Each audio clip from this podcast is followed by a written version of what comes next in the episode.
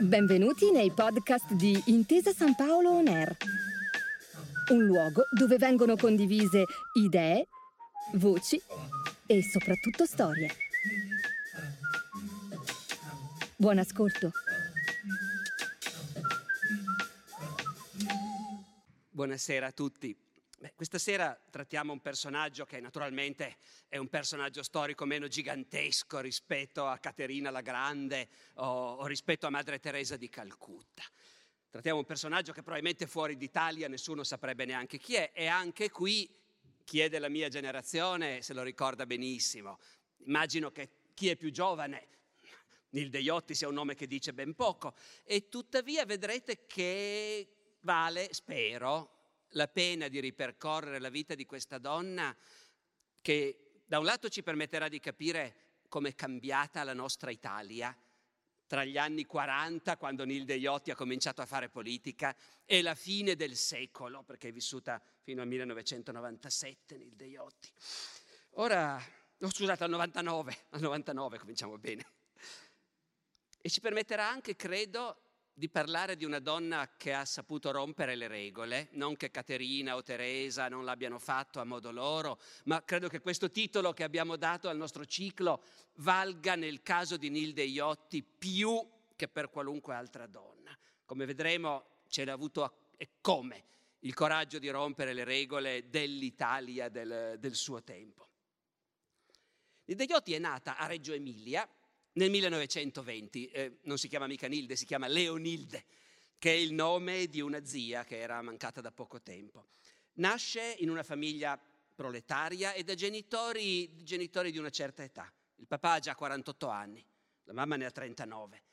Prima di lei hanno già avuto altri tre figli che sono tutti morti.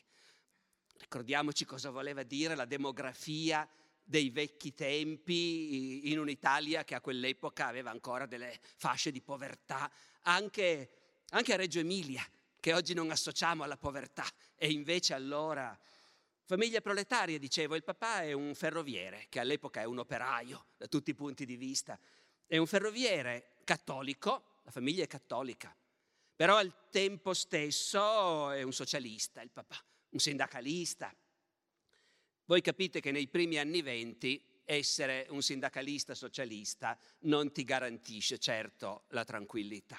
Eh, nel 1923, quando Nilde ha tre anni, subito dopo la marcia su Roma e l'ascesa al potere di Mussolini, il papà è licenziato dalle ferrovie per scarso rendimento e messo in pensione col minimo la giovinezza di Nilde è la giovinezza di una bambina in una famiglia povera, anche se ovviamente sopravvivono con la pensione. Lei dirà, sono stata allevata più che all'allegria, alla serietà, alla gravità dell'esistenza. Però questi genitori anziani che hanno quest'unica figlia sopravvissuta e capiscono subito che la bambina, la ragazzina, ha delle qualità speciali, è un po' speciale, e, e allora fanno qualcosa che non è ovvio, la fanno studiare. Cosa vuol dire per una ragazzina figlia di operai studiare nell'Italia degli anni 20 e 30? Le magistrali, ovviamente, non vai mica al liceo. Vai alle magistrali che ti garantiscono un posto di lavoro. Appena hai la maturità, il diploma, puoi lavorare, sei maestra.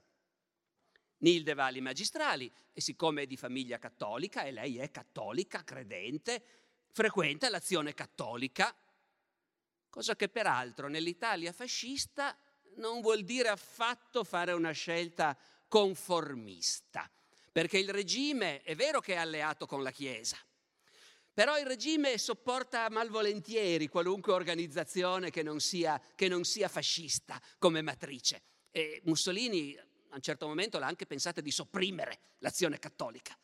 Poi gli importava di più il concordato, l'alleanza col papato, l'ha lasciata sopravvivere, ma è comunque una scelta non, non completamente allineata.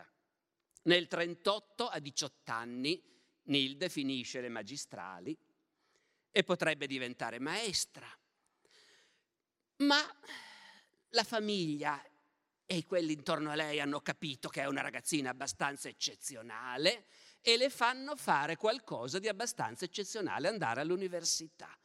Per una figlia di operai andare all'università non è affatto ovvio nell'Italia del 1938, ma non è neanche impossibile, perché bisogna pur dirlo, in tutti i paesi eh, dell'Occidente in quegli anni sono state messe avanti, dire, politiche sociali e anche l'Italia fascista ha delle sue politiche sociali. Per esempio una borsa di studio per orfani dei dipendenti delle ferrovie che il papà era stato licenziato perché era socialista, tanti anni dopo se lo sono dimenticato tutti, ma lei, il papà è morto nel frattempo, eh, lei, lei è l'orfana di un ferroviere, c'è una borsa di studio se passa il concorso di ammissione.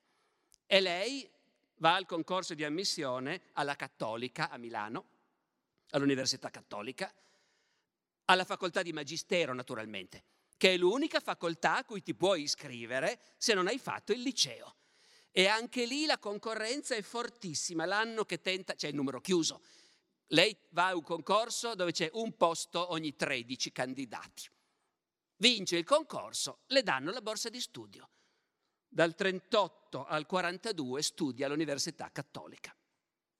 Ora io avrei troppe cose da raccontare e quindi ho sempre paura di dilungarmi troppo, però qualcosina su cos'era l'Università Cattolica in quegli anni, fondata e diretta da padre Gemelli, padre Agostino Gemelli, francescano, uomo poderoso, tuttora la piazza davanti alla Cattolica a Milano è intitolata a Padre Gemelli, il quale è un grande sostenitore dell'alleanza fra la Chiesa e il regime fascista. Perfino quando il regime fascista fa le leggi razziali, le ha fatte proprio nel 1938 l'anno in cui Nilde si è diplomata. Anche quando il regime fa le leggi razziali e una parte della Chiesa comincia a prendere le distanze dal regime, Padre Gemelli invece è, è, è di quelli che vogliono a tutti i costi conservare questo legame. E alla cattolica, lo dico per il gusto appunto di chi è della mia generazione che si ricorda certi nomi, alla cattolica insegna un giovane e brillante studioso di storia dell'economia che si chiama Amintore Fanfani, ehm, cattolico e fascista al tempo stesso, fascista progressista, convinto che il corporativismo fascista può realizzare la politica sociale della Chiesa. Fanfani insegna alla scuola di mistica fascista, scrive sulla rivista Dottrina fascista e all'Università Cattolica ogni anno c'è l'esame di dottrina e morale cattolica. E Nilde viaggia, viaggia da Reggio in, cla- in treno in terza classe, c'è la terza classe sui treni per chi vuole spendere davvero poco, coi sedili di legno. Poi le trovano un letto a Milano in una famiglia di portinai di un palazzo vicino alla Scala indossa il cappotto rivoltato di suo padre che è morto quattro anni prima e in quegli anni, fra il 38 e il 42, che sono gli anni in cui scoppia la seconda guerra mondiale e l'Italia entra in guerra, in quegli anni Nilde frequenta il magistero alla cattolica e intanto si accorge che sta perdendo la fede. Benché ci sia ogni anno l'esame di dottrina e morale cattolica, si rende conto che fa sempre più fatica a crederci, ci sta malissimo, tanto che va ad Assisi agli esercizi spirituali per vedere se riesce a recuperarla, la fede, e ancora per qualche anno manterrà dei rapporti con i confessori, cercando di ritrovare qualcosa che invece ha perduto. E peraltro per tutta la vita non le piacerà mai definirsi atea, preferirà sempre dire non sono più credente. E il 31 ottobre del 42 si laurea in una Milano già bombardata, già devastata dai bombardamenti, da dove tanta gente è già sfollata. Nilde Iotti si laurea con una tesi in storia sul, sull'illuminismo a Reggio Emilia nel Settecento e pochi mesi dopo lavora, insegna, insegna lettere in un istituto tecnico. Siamo fine 42, inizio 43, l'ultimo anno del regime. E Reggio, Reggio Emilia, è una città dove lo sfacelo del regime è, è evidente, perché c'è tutta un'attività clandestina di gruppi cattolici e di gruppi comunisti che si riuniscono, discutono su come potrà essere il futuro e, e lei, lei conosce queste persone. E poi c'è la guerra, proprio la guerra che arriva il 17 luglio del 43 Reggio Emilia è bombardata per la prima volta e Nilde e la madre, sono rimaste solo loro della famiglia, sfollano in campagna e il 17 luglio del 43 due collegamenti di date, due giorni dopo, 19 luglio, c'è il primo bombardamento americano su Roma. Una cosa che sconvolge tutti, perché erano tutti sicuri che Roma, la capitale della Chiesa, non sarebbe mai stata bombardata. È la spallata che fa cadere il regime. Il 25 luglio il re convoca Mussolini e lo fa arrestare. Il regime è caduto, però la guerra continua. Al governo va Badoglio, che è stato uno dei principali generali di Mussolini e, e il clima nel paese rimane quello del regime. Quel 25 luglio, manif- grande manifestazione operaia a Reggio Emilia, Reggio è una città industriale, ci sono le Reggiane, fabbrica aeronautica, fabbrica che produce aerei da guerra. Gli operai delle Reggiane il 25 luglio sono in piazza, l'esercito spara, nove morti. E questo è il clima in cui la professoressa Iotti fa scuola per la prima volta in vita sua in un istituto tecnico. Arriva l'8 settembre, nascono le prime bande, la resistenza. Nilde, come tutti quelli che la pensano in un certo modo, dà una mano come può. Gli uomini sono in banda, le donne fanno quello che possono per aiutare. Raccogliere indumenti, raccogliere medicine da far arrivare ai partigiani, lasciar dormire i partigiani in un'aula della sua scuola e coprirli, che nessuno se ne accorga partecipare a gruppi femminili, ci sono dei gruppi femminili clandestini che si riuniscono, di donne appunto, gruppi di difesa della donna si chiamano. Una volta viene anche fermata, interrogata, poi, poi la lasciano andare. Della resistenza Nilde Iotti non ha mai parlato con grande entusiasmo, non ha mai cercato di far credere di aver fatto chissà cosa e non, neanche, non aveva neanche un ricordo come dire, come di un momento di entusiasmo, tutto il contrario. Quello che si ricordava era la disperazione, la sensazione che intorno crollasse tutto e che non ci fosse nessuna speranza. Ricorderà l'eccidio dei fratelli Cervi, la fucilazione dei sette fratelli Cervi che avviene vicinissimo a dove è lei in campagna. Ecco, come un momento in cui di colpo, vedendo la rabbia della gente per questa cosa, Dice all'improvviso siamo riusciti a ritrovare un po' di speranza. Dice testualmente perché di speranza non ce n'era più. Intanto Reggio è ancora bombardata nel gennaio 44, centinaia di morti, le reggiane distrutte, la stazione distrutta. Nella notte del 16 dicembre 44 Nilde partecipa alla principale operazione a cui ha preso parte come membro della resistenza. Eh, I partigiani confiscano 2500 forme di parmigiano e in tutti i paesi della campagna lasciano un pezzo di parmigiano davanti a ogni porta. Oggi a noi fa quasi sorridere questa cosa, però naturalmente la gente aveva fame, non credo che a loro facesse sorridere.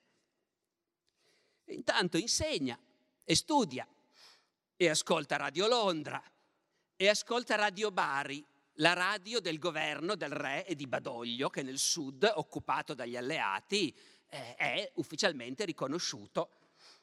E alla radio, di Bari, radio Bari, ai primi di aprile del 44, Nilde ascolta il discorso del capo del Partito Comunista, il compagno Ercoli, figura leggendaria che nessuno sa bene chi sia perché era in esilio da tantissimi anni, e che fa un clamoroso discorso alla radio annunciando quella che è passata alla storia come la svolta di Salerno, il re e il governo Badoglio in quel momento erano a Salerno, dove in sostanza Togliatti, eh, si chiama, si chiama Togliatti in realtà, il compagno Ercoli è uno pseudonimo, eh, molti lo sanno, il pubblico lo imparerà subito, si chiama Togliatti, Palmiro Togliatti, e, e annuncia annuncia una decisione che in realtà è stata presa al vertice del comunismo mondiale, da Stalin in persona, che in Italia la cosa più importante è la lotta contro i tedeschi e quindi il Partito Comunista deve offrire a tutti gli altri partiti la più totale collaborazione. Si accetta di collaborare col governo del re, si accetta di collaborare con Badoglio, anche se era un vecchio arnese del fascismo, si accetta di collaborare con i democristiani, con tutti in un momento in cui nessuno si aspettava una cosa del genere, in cui anzi i litigi tra, fo- tra i partiti sembravano rendere impossibile una unità nella lotta contro i tedeschi. È una svolta storica. Togliatti, tutti imparano subito che appunto il compagno Ercoli si chiama Togliatti, diventa uno dei personaggi più importanti e più influenti della politica italiana. In questo sud, dove c'è un governo italiano sotto la tutela degli alleati, mentre al nord, a Reggio Emilia, c'è la Repubblica di Salò e l'SS. E poi, poi comunque alla fine la guerra arriva al termine. Primavera, aprile, il 25 aprile del 45. E la fine della guerra vuol dire che arriva anche al nord, arriva anche a Reggio Emilia, quello che al sud c'è già da, da un bel pezzo, cioè appunto la politica, il confronto fra i partiti, la libertà di stampa. E... La resistenza è finita, comincia il dopoguerra.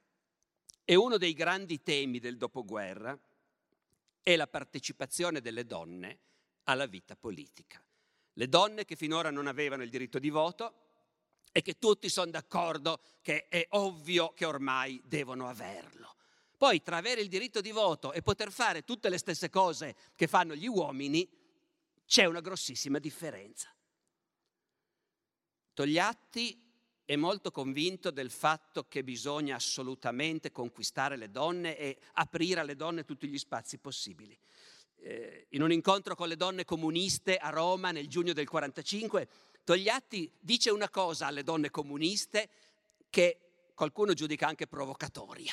Dice, voi siete sempre state condannate a svolgere il ruolo di madre o moglie di eroi.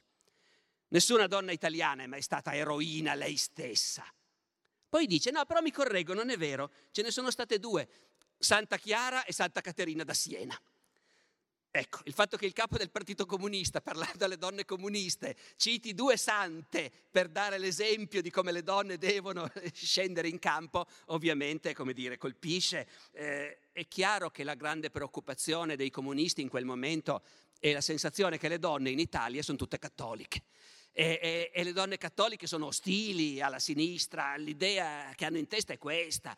E quindi bisogna mostrare che invece si può lavorare insieme. Tenete conto che mentre è ovvio che bisogna dare il voto alle donne, però dentro il Partito Comunista, e a noi può sembrare incredibile, ma dentro il Partito Comunista c'è chi ha un po' paura di questa cosa, proprio perché dicono le donne voteranno come dice il prete e quindi voteranno per la DC, il Partito Cattolico, non voteranno mai per noi. Togliatti nei discorsi interni al partito dice non importa, questa cosa è troppo importante, non dobbiamo pensare alle conseguenze elettorali. E il 21 agosto del 1945 esce il primo articolo di Nilde Iotti, giovane professoressa di Reggio Emilia, su una rivista, Noi Donne, giornale dell'UDI Unione Donne Italiane, che è un'organizzazione vicina al Partito Comunista. Io vi voglio citare qualche riga da questo primo articolo di Nilde Iotti, 45, lei ha 25 anni, perché fa impressione, pensando che viene da una donna che negli ultimi 17, 13 anni della sua vita sarà presidente della Camera, cioè ai vertici della Repubblica Italiana. Quello che scriveva Nilde Iotti nel 1945 ci fa capire com'era difficile in quell'Italia parlare della liberazione della donna, dei diritti delle donne. Nilde Iotti dice, non pretendiamo certo di lanciarci in folli avventure politiche, di abbandonare la nostra casa, i nostri figli, per prendere il posto degli uomini. Sarebbe assurdo e contro natura.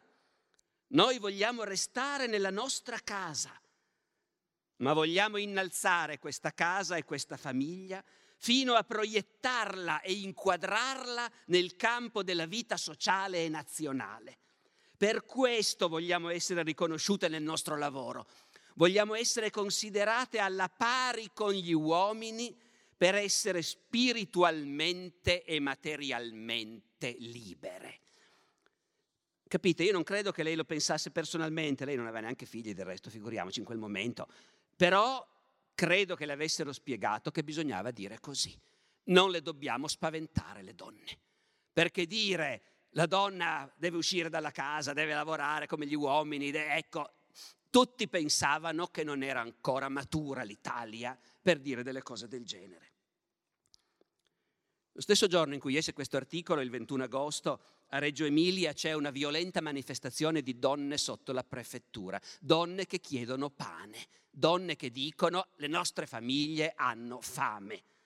È finita la guerra da qualche mese, il paese è devastato e distrutto e affamato. Il prefetto si preoccupa e decide di organizzare un comitato per distribuire generi alimentari alle famiglie in difficoltà e, e chiede al CLN, alla direzione della resistenza, che è ancora il governo legittimo in quel momento, di indicare dei nomi. Chi mettiamo in questo comitato?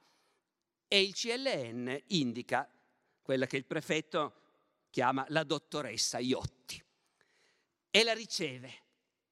E il prefetto, il prefetto subito rimane molto esitante perché è giovanissima e sembra ancora più giovane. Dice il prefetto, Forse non dimostrava neppure i suoi 23 o 24 anni che mi disse che aveva, in realtà ne aveva 25. Dopodiché il prefetto la fa sedere, le chiede il suo parere e la dottoressa Iotti gli fa una lezioncina come se lui fosse un suo scolaro. Il prefetto dice, alla fine, come dire, mi ha messo anche un po' a disagio, mi spiegava le cose per benino, come se stesse parlando a scuola a un suo studente. E uno se l'immagina, questa ragazza era alta, alta e piuttosto grande e grossa, laureata alla cattolica, che soltanto da due o tre anni insegna e che davanti al prefetto continua a insegnare. E nella primavera del 46 ci sono le elezioni, le elezioni amministrative per i consigli comunali e a Reggio Emilia il PC annuncia che vuole portare molte donne in consiglio comunale. E quindi offrono una candidatura alla professoressa Iotti, che non è iscritta al partito ancora. E lei accetta. E l'8 marzo del 46, festa della donna, fa il suo primo discorso a una piazza. La festa della donna era arrivata in Italia nei primi anni venti, poi ovviamente col regime fascista non se n'era più parlato, adesso torna. E quel giorno Nilde Iotti dal balcone del teatro Ariosto a Reggio parla a una piazza piena di donne. E lei nei suoi ricordi ricorda com'era sconvolta a vedere le donne in piazza. Cito. C'era la piazza piena di donne. È bellissimo perché Nilde Iotti non sempre come dire, ragiona ad alta voce, a volte sono anche interviste rilasciate, eh, ragiona ad alta voce e ci mette un po' per mettere a fuoco un concetto. Dice, c'era la piazza piena di donne, ma di donne sul serio, cioè non soltanto comuniste, socialiste, eh, in sostanza quello che vuole dire è che le iscritte ai partiti ovviamente sono lì in piazza, ma la cosa fantastica è vedere le altre, quelle che non fanno politica, che non sono iscritte, donne giovani, ma anche non giovani. Era questo l'elemento più importante, dice, perché avere le giovani, eravamo noi giovani, avevamo vent'anni tutte, ma a vedere delle donne, cioè vedere le nostre madri che venivano alla festa dell'8 marzo, lei dice una cosa che mi ha colpito enormemente. Ora, il Deiotti si è avvicinata al Partito Comunista, che quindi la fa eleggere in Consiglio Comunale e poi, siccome in quel 46 ci sono delle altre elezioni ancora più importanti, c'è il referendum monarchia o repubblica e, so, e c'è l'elezione del, dell'Assemblea Costituente che dovrà scrivere la Costituzione della, del nuovo Stato italiano. E, e il PC di Reggio ormai ha messo gli occhi sulla giovane professoressa e le propongono di candidarsi per l'Assemblea Costituente. Ora, anche se non voglio dilungarmi, però Nilde Iotti ha passato tutta la sua vita nel Partito Comunista ed è importante capire che cos'era questa organizzazione che ogni volta che uno va a vedere come funzionava rimane stupefatto, questa organizzazione formidabile e terribile che era il Partito Comunista.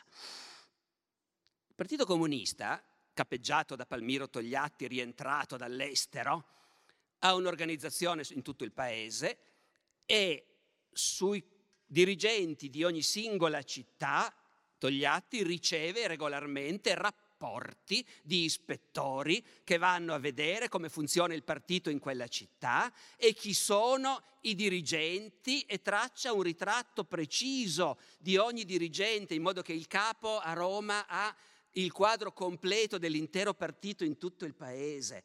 Io vi voglio leggere da questo libro che approfitto per presentarvi, l'ho usato enormemente per preparare questo incontro, questo libro bellissimo di Luisa Lama, la biografia di Nilde Iotti. Nilde Iotti, una storia politica al femminile. Luisa Lama è andata a trovare le fonti che io uso oggi, per esempio appunto nell'archivio del Partito Comunista. Togliatti sul Partito Comunista di Reggio riceve nel 1945 un rapporto che dice l'organizzazione di Reggio è tra le più forti del nostro partito, sana, bene orientata, legata alle masse. C'è un buon nucleo di vecchi compagni, più di 15 passati dal carcere e dal confino, cioè gente che sotto il fascismo era in galera, altri quadri giovani, ex partigiani, buoni, volenterosi, capaci. Poi però l'ispettore traccia i ritrattini dei singoli dirigenti. Nizzoli, il segretario, quello che mi interessa, capite, non sono queste persone di cui non ci importa niente, ma erano gli uomini che hanno scelto Nilde Iotti per farle fare carriera politica ed è lo stile con cui il partito analizzava i propri dirigenti. Nizzoli, il segretario, non è il più capace. Riesce abbastanza bene, però è chiuso, duro, nervoso e il suo carattere dà agio a molte critiche da parte dei compagni. Gombia è il più capace ma dà agio a molte critiche per il suo carattere duro, violento, dittatoriale e per la sua vita privata. È sregolato, gli piace la vita bella e i bagordi. Fa bene come segretario della Camera del Lavoro e gode di grande prestigio tra i compagni e le masse lavoratrici. Magnani, politicamente buono, sarebbe un buon segretario se non fosse debole di carattere, non sa imporsi Ora, voi capite cosa vuol dire far politica in un partito dove tu sei sotto questo tipo di scrutinio continuamente? E questi sono gli uomini che offrono a Nilde Iotti di candidarsi per l'Assemblea Costituente. E stavolta, stavolta si iscrive al partito e fa campagna elettorale. La mandano a fare campagna elettorale nei paesini della montagna, dell'Appennino emiliano, quei paesini dove partito pensa che le donne prima di andare a votare andranno a messa e il parroco gli dirà di votare monarchia e di votare democrazia cristiana. Nilde Iotti gira i paesini scortata da un compagno del partito, ex partigiano, il quale ricorderà poi che Nilde metteva addosso una certa soggezione, come al prefetto. Nel giugno del 46 c'è il referendum, si elegge l'Assemblea Costituente. Nilde Iotti è una delle 21 donne elette nell'Assemblea Costituente. E capisce immediatamente e nel modo peggiore cosa vuol dire essere sotto i riflettori. Perché rilascia un'intervista al giornale cittadino Reggio Democratica e il giornalista le chiede come vede, lei è un insegnante, quindi le chiedono come vede il futuro della scuola italiana. E Nilde risponde che è importante che le donne non vadano più solo alle magistrali, ma che vadano negli istituti tecnici, professionali. È strano, dice Nilde in questa intervista, che non si veda la necessità di avviarle a studi che ne facciano delle brave operaie specializzate e anzi pare che si abbia tutta l'intenzione di continuare a creare migliaia di inutili maestrine. Apriti cielo, naturalmente, come si permette? Lei stessa, che è una maestrina oltretutto, lei che ha avuto la borsa di studio, eccetera, nera ingratitudine. Per fortuna la polemica, siamo nell'Italia del 46, è limitata ai giornali di Reggio Emilia, però lei ci rimane malissimo. E comunque è eletta la Costituente e non solo. L'Assemblea Costituente nomina una commissione ristretta, 75 persone che dovranno buttare giù il testo della Costituzione. E nella commissione dei 75 ci sono cinque donne e una è Nilde Iotti. Ora io mi fermerò un momento su cosa ha voluto dire partecipare a quelle riunioni dell'Assemblea Costituente per una donna che era impegnata essenzialmente nel far passare i diritti delle donne nella Costituzione. Eh, devo dire, è straordinario andare a leggere i verbali delle riunioni della Costituente, sono tutti online. Eh? Chiunque voglia trova tutto lì, le riunioni plenarie, quelle delle commissioni, sottocommissioni, di cosa si discuteva. Si discuteva del fatto che bisogna arrivare a un testo che garantisca il massimo di libertà e di eguaglianza e dove non ci siano troppe trappole. Per esempio, l'articolo 37 della Costituzione dice la donna lavoratrice ha gli stessi diritti e a parità di lavoro le stesse retribuzioni che spettano al lavoratore. Le condizioni di lavoro devono consentire l'adempimento della sua essenziale funzione familiare e assicurare alla madre e al bambino una speciale protezione. Questa è la Costituzione come è ancora oggi. Voi capite che chiaramente il mondo cattolico, e non solo quello, voleva che va bene, parità totale alle donne, d'accordo, ma al tempo stesso mettiamo in Costituzione che la donna ha un rapporto speciale con la famiglia, una essenziale funzione. Come si è arrivati a questa definizione? Ci sono i verbali. I democristiani non volevano funzione, volevano missione. E io non so se avete anche voi la stessa sensazione che ho io, che missione è qualcosa di un po' più impegnativo, la missione familiare della donna. E volevano anche un aggettivo, la pira, tutti i nomi che appunto chi ha la mia età si ricorda, la pira voleva la speciale missione della donna.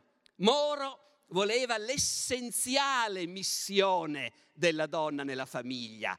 Alla fine invece da sinistra si accetta l'aggettivo ma si fa cambiare il sostantivo. Non più missione ma funzione.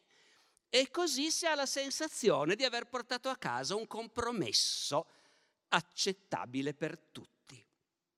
E su questo in ogni sottocommissione discutono per settimane, accanitamente, perché poi la parola che arriva lì non si può più togliere. La donna può entrare in magistratura.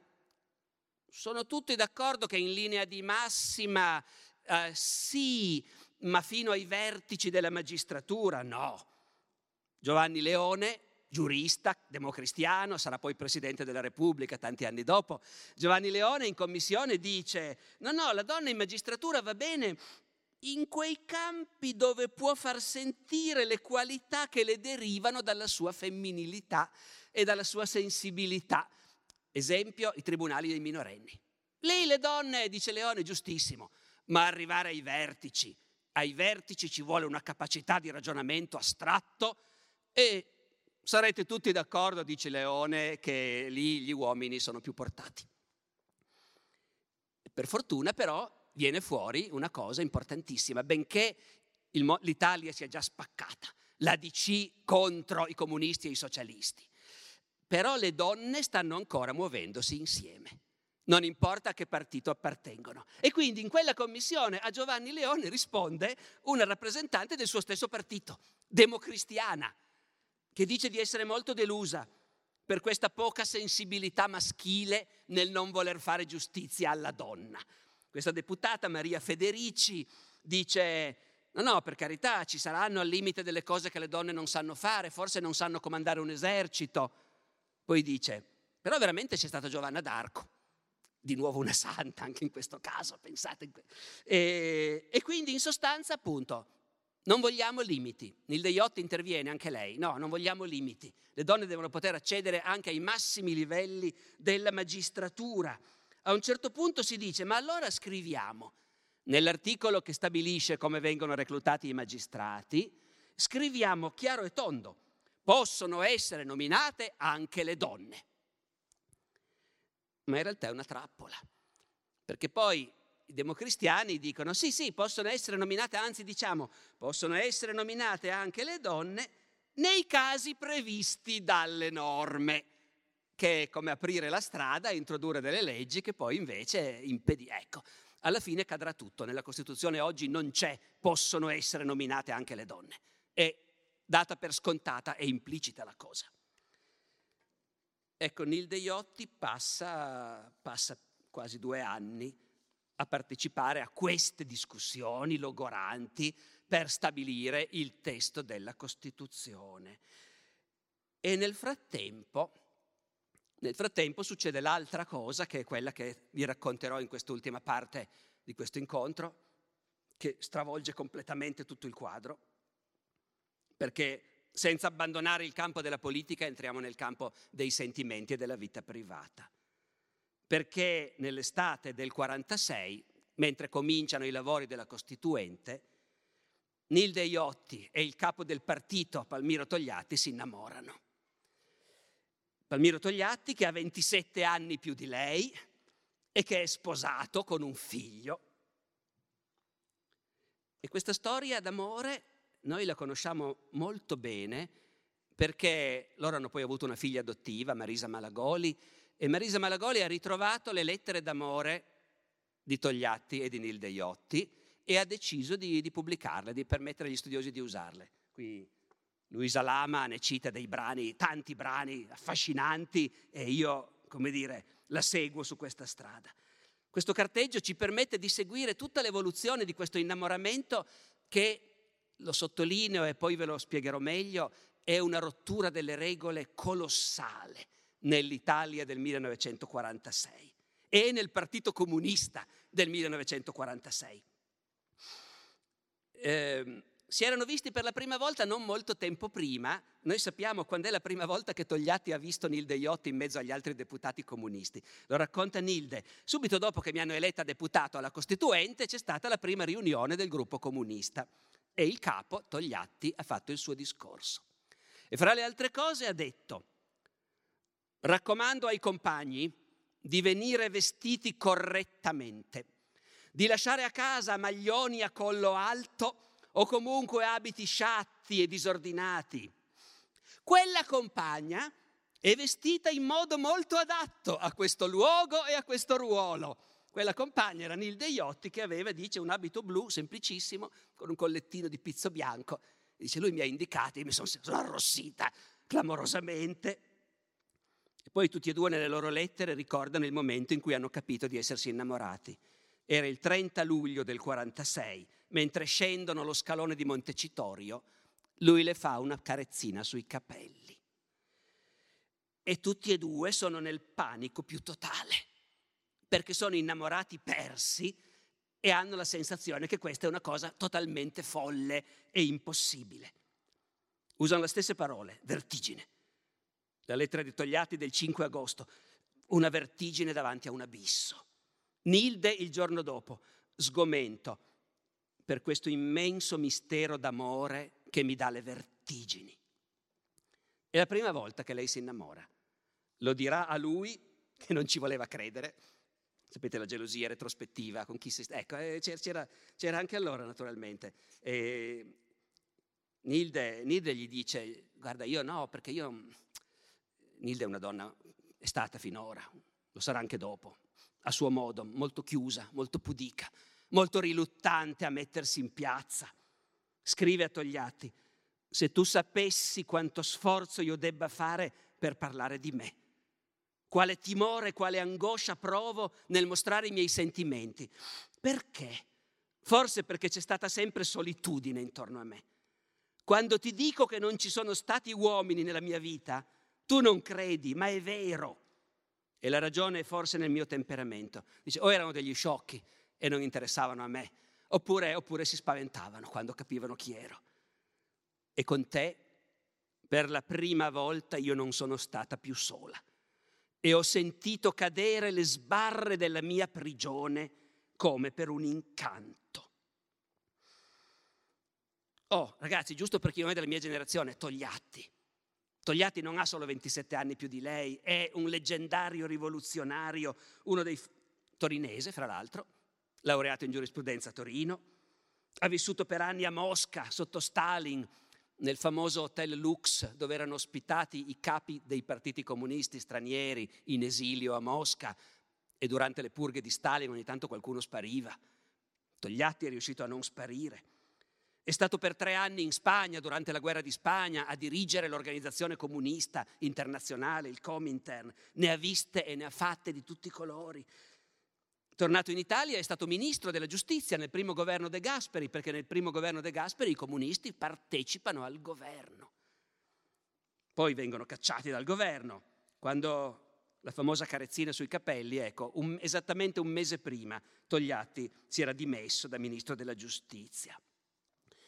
E questa storia d'amore, appunto, i due si raccontano, quest- per fortuna non sono mai insieme, per fortuna nostra, non sono mai insieme, devono viaggiare tutti e due per ragioni politiche, quindi si scrivono, si scrivono ossessivamente tutti i giorni, e con frasi che, come dire, farebbero un po' ridere se non fosse Togliatti che lo dice, sei come una striscia di sole in una stanza buia.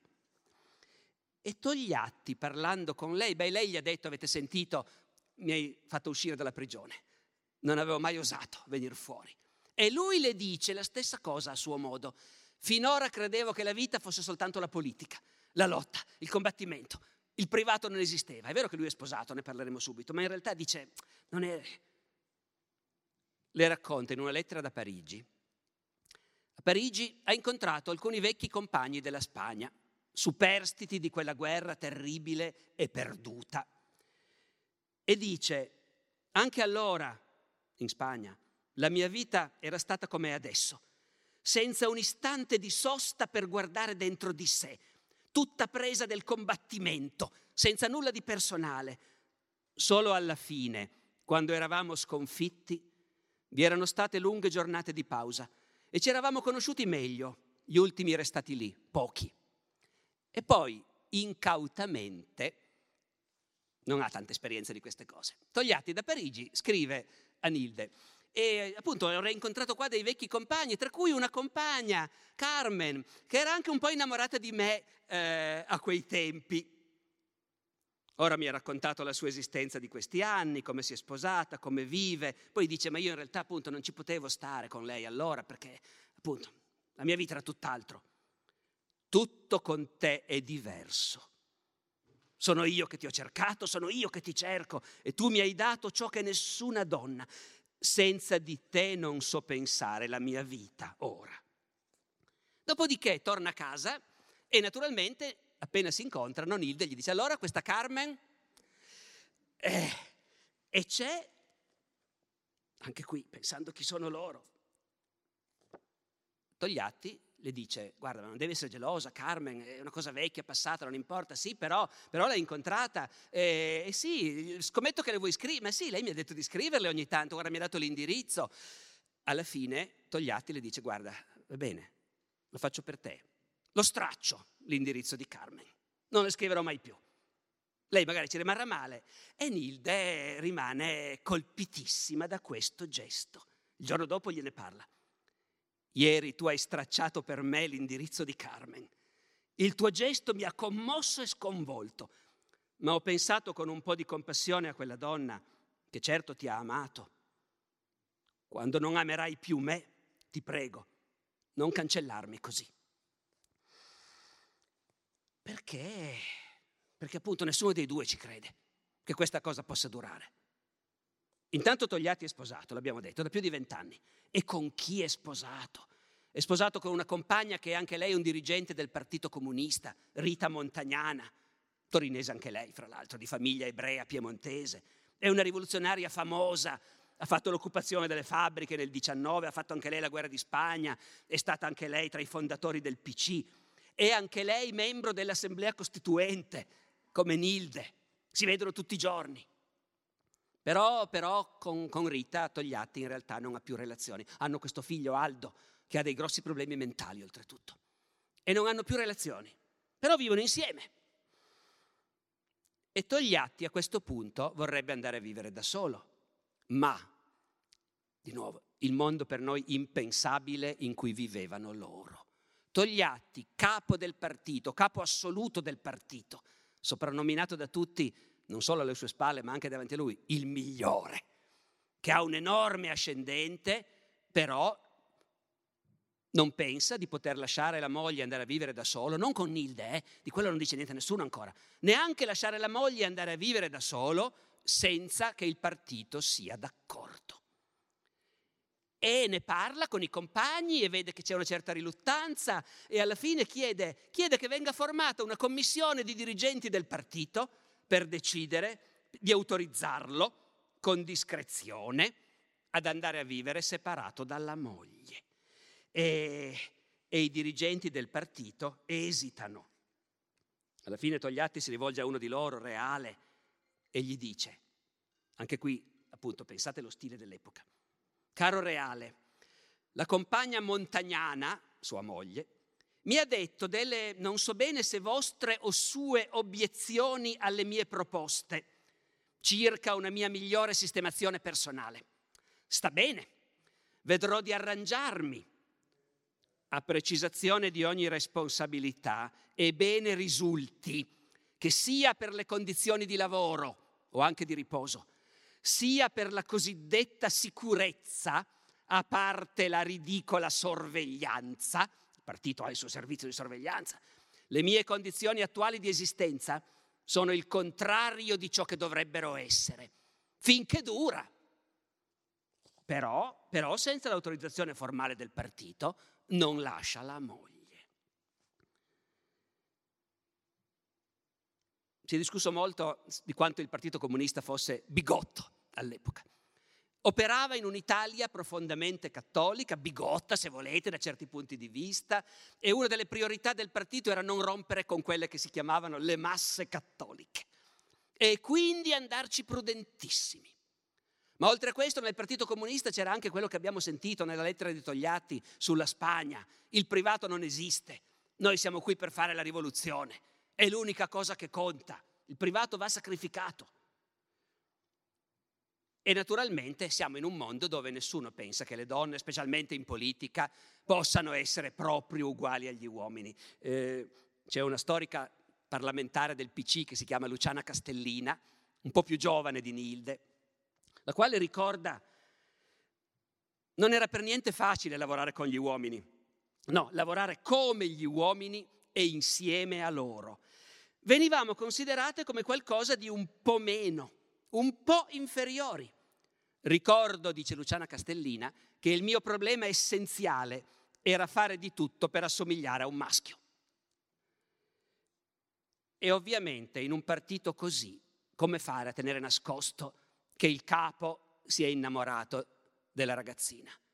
Deputato anche lei alla Costituente. Già nel settembre 46, meno di due mesi dall'inizio della loro storia, Togliatti va a Reggio e fra i compagni di partito di Reggio cominciano a circolare le voci. Se ne accorge anche la mamma di Nilde, che peraltro morirà presto. La mamma di Nilde se ne accorge però tipicamente perché quando la figlia parla di Togliatti ha gli occhi che brillano e dirà Nilde, appunto, mia mamma ha capito tutto, si preoccupò un poco, ma sapeva che avevo la testa sulle spalle. In ogni caso accettava la mia amara felicità perché io ero felice, ma soffrivo anche.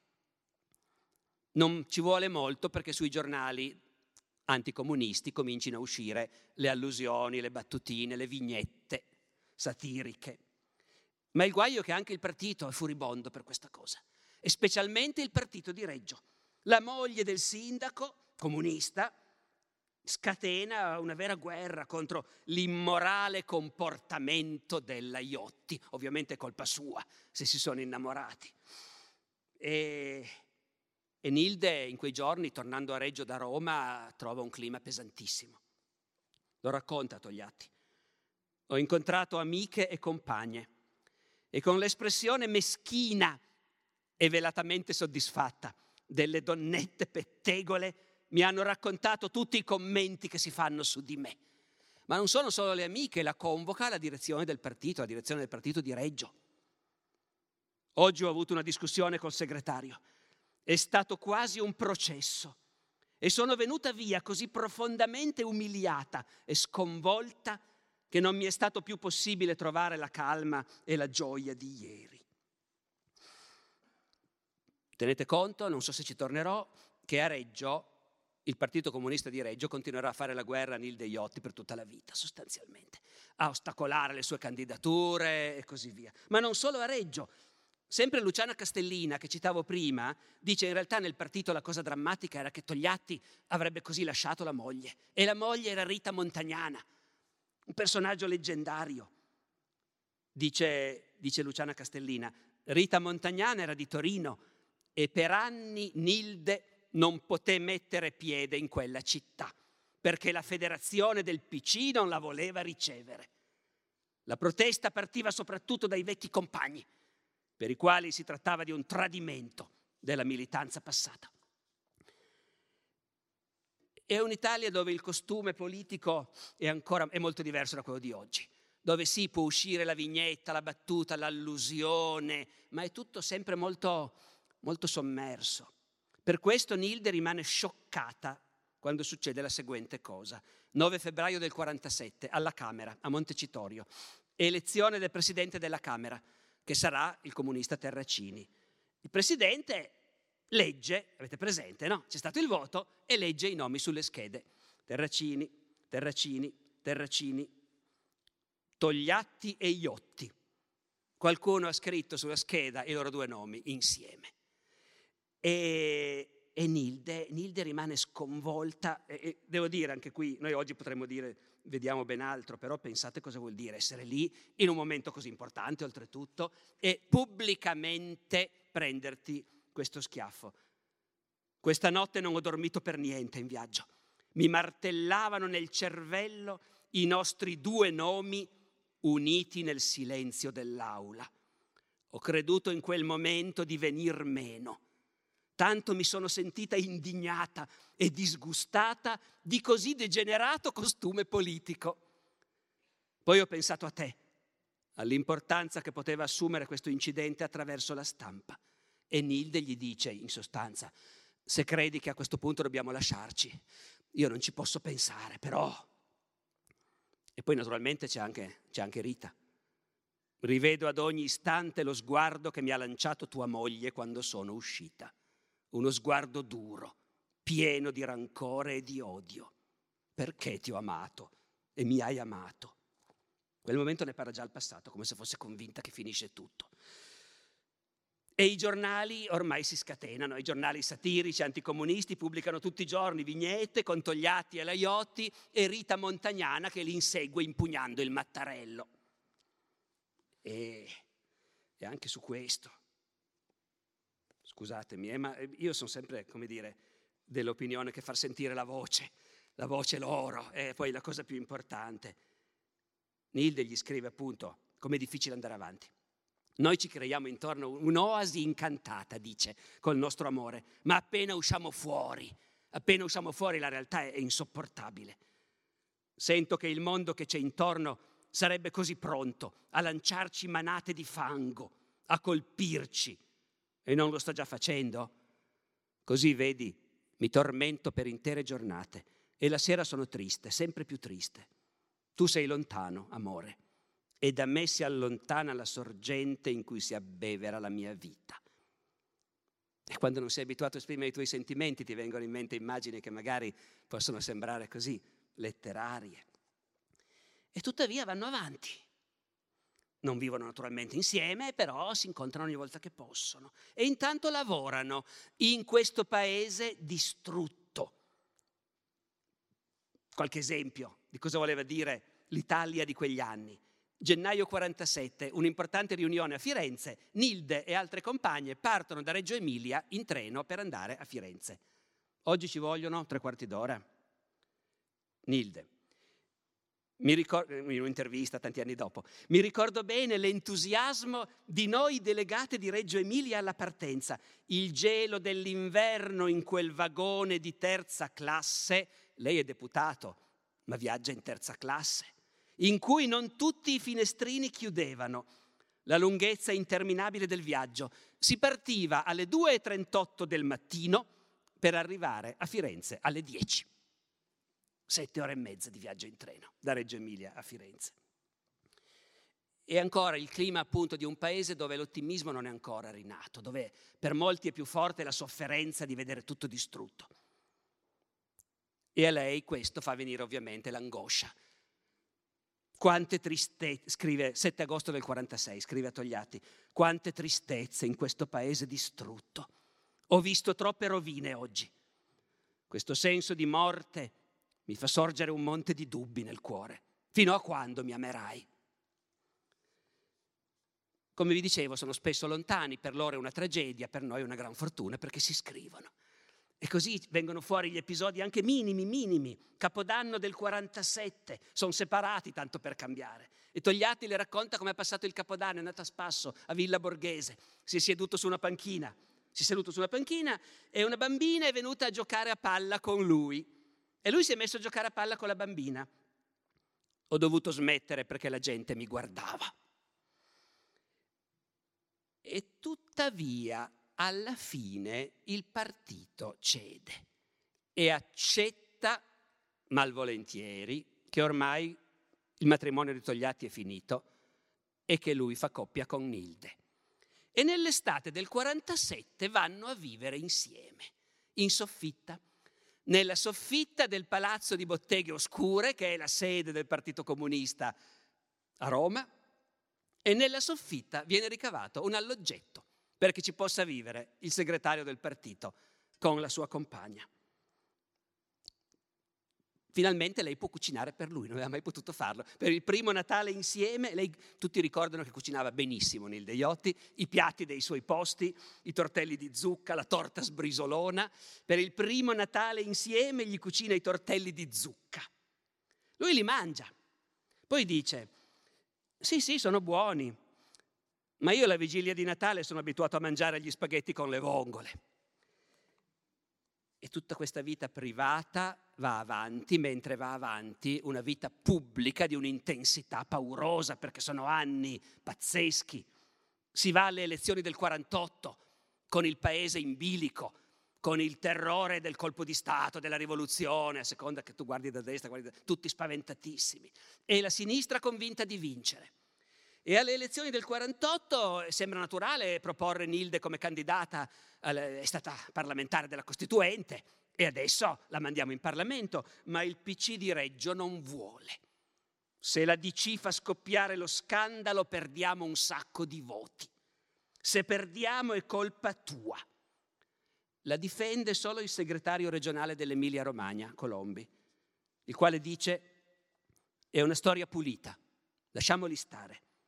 Se persino noi comunisti mostriamo tanta intolleranza, cosa potremmo mai sperare dagli altri?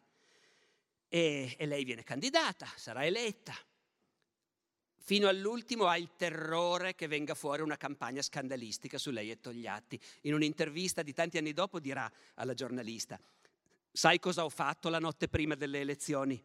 Ho girato in bicicletta per tutta la città per il timore di vedere tutti i muri tappezzati di manifesti su di me e Togliatti. Tanto era diventato angoscioso dentro di me questo problema. E poi ci sono le elezioni del 48 e loro sono sconfitti clamorosamente. Il fronte popolare che unisce le sinistre è sconfitto, trionfa la democrazia cristiana di De Gasperi. E dopo questa sconfitta epocale, disastrosa, Passano pochi giorni e il 14 luglio, poche settimane, il 14 luglio del 48, uno spara a Togliatti. È uno studente di estrema destra, monarchico, è arrivato apposta dalla Sicilia, l'ha aspettato fuori da Montecitorio, lui è uscito con Nilde al braccio e questo qua gli ha sparato. E Nilde se l'è visto cadere per terra, sanguinante, sembrava morto sul momento. Questo non la faccio lunga, ci sono lettere sue in cui gli dice cosa ha provato in quel momento. E poi lui ha aperto gli occhi. E, e lo portano in ospedale immediatamente. E in ospedale Nilde non può mica entrare. Non è mica lei la moglie. Fanno entrare la moglie. Lui è sposato, non c'è neanche il divorzio in Italia in quel momento naturalmente. Fanno entrare la moglie. C'è la leggenda che Togliatti si sta svegliando e arriva Rita Montagnana e e per vedere se lui ragiona gli dicono la riconosci, sai chi è? E lui risponde è Rita Montagnana, non dice è mia moglie. E questa è una delle volte in cui Nilde decide di approfittare dei suoi privilegi. Va all'ospedale dicendo sono un deputato, sono un parlamentare, fatemi passare e riesce ad andarlo a trovare. Ma non è finita lì, Togliatti poi guarisce, si riprende, sopravvive. Ma nel PC c'è tempesta. Com'è possibile che il primo venuto ha potuto attentare alla vita del segretario del partito? Stalin da Mosca scrive una lettera durissima ai compagni italiani dicendo ma cosa fate lì? Ma com'è possibile che non abbiate un servizio di sicurezza? E nel partito c'è tempesta perché tutti quelli che odiano Nilde per questa storia con Togliatti dicono è colpa sua. Togliatti non si riesce più a garantirgli la sicurezza. Da quando vivono insieme lui non, eh, dire, è diventato imprevedibile. Ci sono i rivoluzionari più rigidi nel partito come Pietro Secchia, l'uomo che sognava la lotta armata, come l'ha chiamato Miriam Maffai nella biografia che ha scritto di Secchia, i quali dicono niente, eh, bisogna che Nilde Iotti sia allontanata da Roma. Finché c'è lei, Togliatti è in pericolo, non segue più le regole. E tuttavia loro vanno avanti. E pian piano questa relazione diventa una relazione stabile, riconosciuta da tutti. adottano perfino una figlia, anche se tecnicamente non è un'adozione, loro la chiameranno sempre la fi- una figlia, eh, Marisa Malagoli appunto.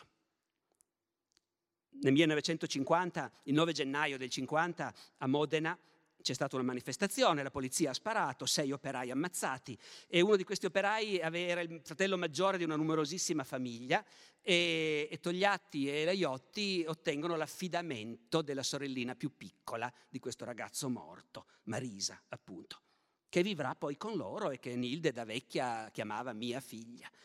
E, Marisa appunto che, che, ha aggiunto al suo cognome il cognome di Togliatti poi legalmente ed è lei che ci ha fatto conoscere le lettere che appunto Luisa Lama ha utilizzato in questo libro e che io sto utilizzando. Vivono insieme, sono una famiglia. Una famiglia dove a casa non si parla di politica. Lo dirà nel 62 Nilde a un'intervista che rilascia a Oriana Fallaci. Oriana Fallaci che vuol dire appunto come sono i loro pranzi di famiglia e Nilde dice di politica in casa ne parliamo solo se c'è qualcosa di grosso, e non se ne può fare a meno, una crisi di governo, che so io, una minaccia di guerra, altrimenti mai. C'è un patto tra noi, non parlare mai del lavoro, insomma della politica, quando siamo a tavola. Per carità, sarebbe un suicidio. Questa intervista del dicembre 62 a Oriana Fallaci è molto interessante. Ormai tutti sanno, appunto, Togliatti vive con Nilde ormai da tanti anni. Certo, sono una famiglia, sono comunque una cosa strana. Oriana Fallaci insiste, ma come fai a conciliare la tua vita privata, convivere senza essere sposata, con questa figlia che non è una figlia? Dice Oriana Fallaci, è una stranezza. Siamo nell'Italia del 62. Oriana Fallaci la chiama la badessa. Poi l'intervista sull'Europeo si intitola La compagna di Togliatti. E il partito sono passati 15 anni, ma continua a non aver veramente accettato. Anche questo lo sappiamo. Come facciamo noi storici a saperle queste cose? Perché ci sono le fonti, ci sono i verbali delle riunioni negli archivi. E nei verbali delle riunioni uno vede queste cose, vede, siamo nel 61, c'è la proposta di assegnare a Nilde la direzione di una commissione sulle donne. E nella direzione del Partito Comunista si discute su questo e nessuno è proprio contrario, ma tutti hanno anche delle obiezioni. Sono nomi, di nuovo, a chi è più giovane non dicono niente, ma chi, per chi ha la mia età sono nomi di personaggi colossali, Amendola, Paietta, Terracini, Berlinguer, Sereni. Tutti loro sono lì che discutono di Nilde Iotti e tutti dicono sì, però dovrà correggere i suoi difetti, dovrà modificare il suo modo di lavorare, che viene tanto criticato dai compagni, e poi tutti dicono, e poi ci sono le questioni personali. Non dicono niente di più, il costume è quello. Oh, capite che è un partito in cui la compagna del capo e il capo ha un potere enorme, ma a lei non l'aiuta mica a far carriera dentro il partito questa cosa, neanche per idea, perché il potere del capo è nelle scelte politiche, ma la vita privata è tutta un'altra cosa. E del resto è un'Italia puritana dentro cui vivono persone puritane come Nilde. Ancora Luciana Castellina, che ha nove anni di meno, vede già un pochino le cose diversamente. Luciana Castellina ricorda che nel 63 ha organizzato eh, un convegno all'Istituto Gramsci su famiglia e società nel pensiero marxista. E c'è stata una discussione sui rapporti sessuali all'interno della famiglia. Ed è intervenuta Nilde Iotti e ha usato l'espressione rapporti sessuali. E subito dopo aggiunge, Pardon, scusate la parola. Siamo nel 63, stanno insieme ormai da tanto tempo, potrebbe durare ancora, invece finisce tutto di colpo. Perché nell'agosto del 64 Nell'agosto del 64 Togliatti è invitato in Unione Sovietica. Il Partito Comunista ha ancora un rapporto strettissimo con l'Unione Sovietica, anche se è un rapporto di continua critica, elite e disaccordo, però è un rapporto troppo importante per abbandonarlo. L'Unione Sovietica e la Cina sono ai ferri corti, Togliatti vuole spiegazioni. D'altra parte in Italia c'è il governo di centrosinistra e bisogna capire cosa pensa Khrushchev. Insomma, vanno a Mosca d'estate Invece di andare in ferie vanno a Mosca. Nilde lo accompagna. Arrivano a Mosca, Khrushchev non c'è, gli dice guarda ci vediamo fra qualche giorno, andate un po' al mare. Vanno al mare, a Yalta, sul Mar Nero, luogo di villeggiatura. E lì a Yalta Togliatti lavora, lavora, scrive, scrive, quello che sarà poi noto come il memoriale di Yalta. E poi un giorno va in visita a un campo, noi diremmo un campo di scout, sono i pionieri, gli scout sovietici, e mentre è lì gli viene un ictus e muore quasi subito. E Nilde lo riporta in Italia cadavere. Al funerale di Togliatti ci va un milione di persone. E stavolta Nilde e la figlia sono sul palco. Rita Montagnana e il figlio Aldo sono ai funerali, ma in disparte. Un'amara soddisfazione, credo. Giusto per un ulteriore dettaglio su cos'era l'Italia di quei tempi, eh, una delle prime cose che deve fare Nilde è districare il problema dell'eredità di Togliatti, il conto in banca. L'eredità di Togliatti, che ha diretto per vent'anni il Partito Comunista, è una, un conto in banca pari a 36.000 euro di oggi, non un soldo di più. Ed è finito un altro pezzo della vita di Nilde e la aspetta un altro pezzo completamente diverso, quello che conosciamo meglio e quello che non vi racconto perché è già tardi.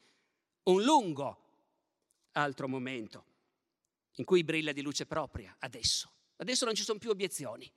Adesso lei può diventare uno dei dirigenti più importanti del partito e combatte le battaglie delle donne, combatte la battaglia per il nuovo diritto di famiglia, per il divorzio, per l'aborto, battaglie su cui il Partito Comunista non è proprio entusiasta perché c'è sempre la vecchia paura che poi i cattolici, che poi le donne non ci seguano. E, ed è appunto la prima donna della storia a essere presidente della Camera dei Deputati per 13 anni consecutivi, dal 79 al 92. Quando viene eletta la prima volta, Federico Fellini che era quasi un suo compatriota, lui è romagnolo, lei è emiliana, Federico Fellini commenta, è stata un'idea bellissima quella di eleggere Nilde Iotti presidentessa della Camera. Chi meglio di lei incarna così trionfalmente un certo tipo di donna, la reggitora, ovvero quella donna che sostiene, dirige, che ha l'autorità e il peso del comando. Fellini pensava a una figura del, come no, anche del folklore, del linguaggio romagnolo, la, la, madre di famiglia, padrona di casa, che in romagnolo si chiama appunto l'arzdora, la reggitora. Noi che ne sappiamo qualcosa di più capiamo anche cosa vuol dire il peso del comando, quando tu sei conquistato in questo modo.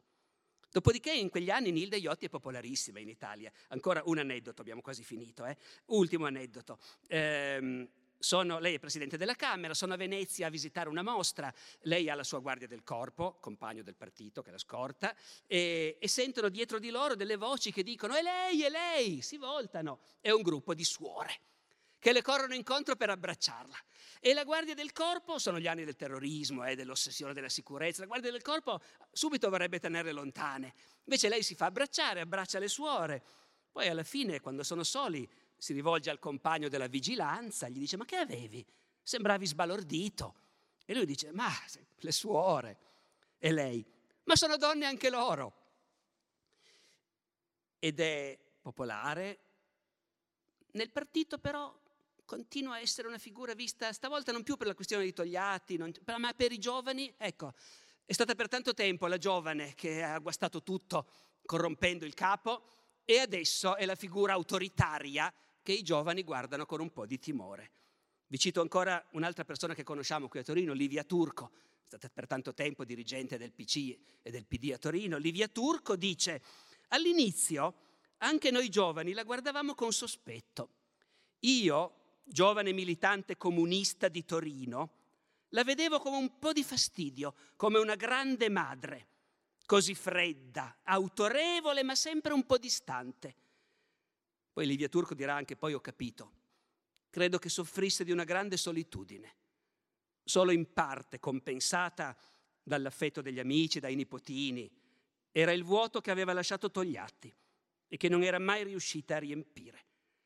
Lasciata la presidenza della Camera, Nilde Iotti rimane deputato. Poi nel 99, malata di tumore, chiede di dimettersi dalla Camera. Il Parlamento rifiuta per tre volte consecutive di accettare le sue dimissioni, poi, poi sono costretti a farlo. Lei si dimette, morirà tre settimane dopo. Grazie.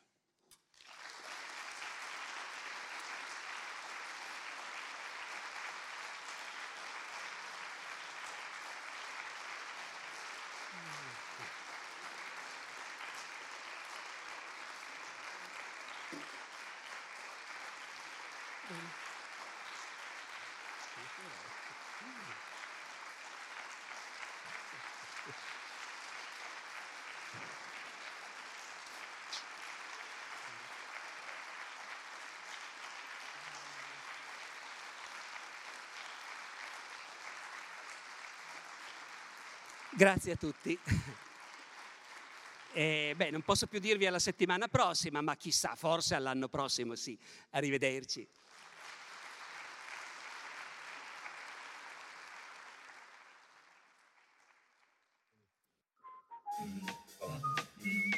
Grazie per aver ascoltato i podcast di Intesa San Paolo On Air. Al prossimo episodio.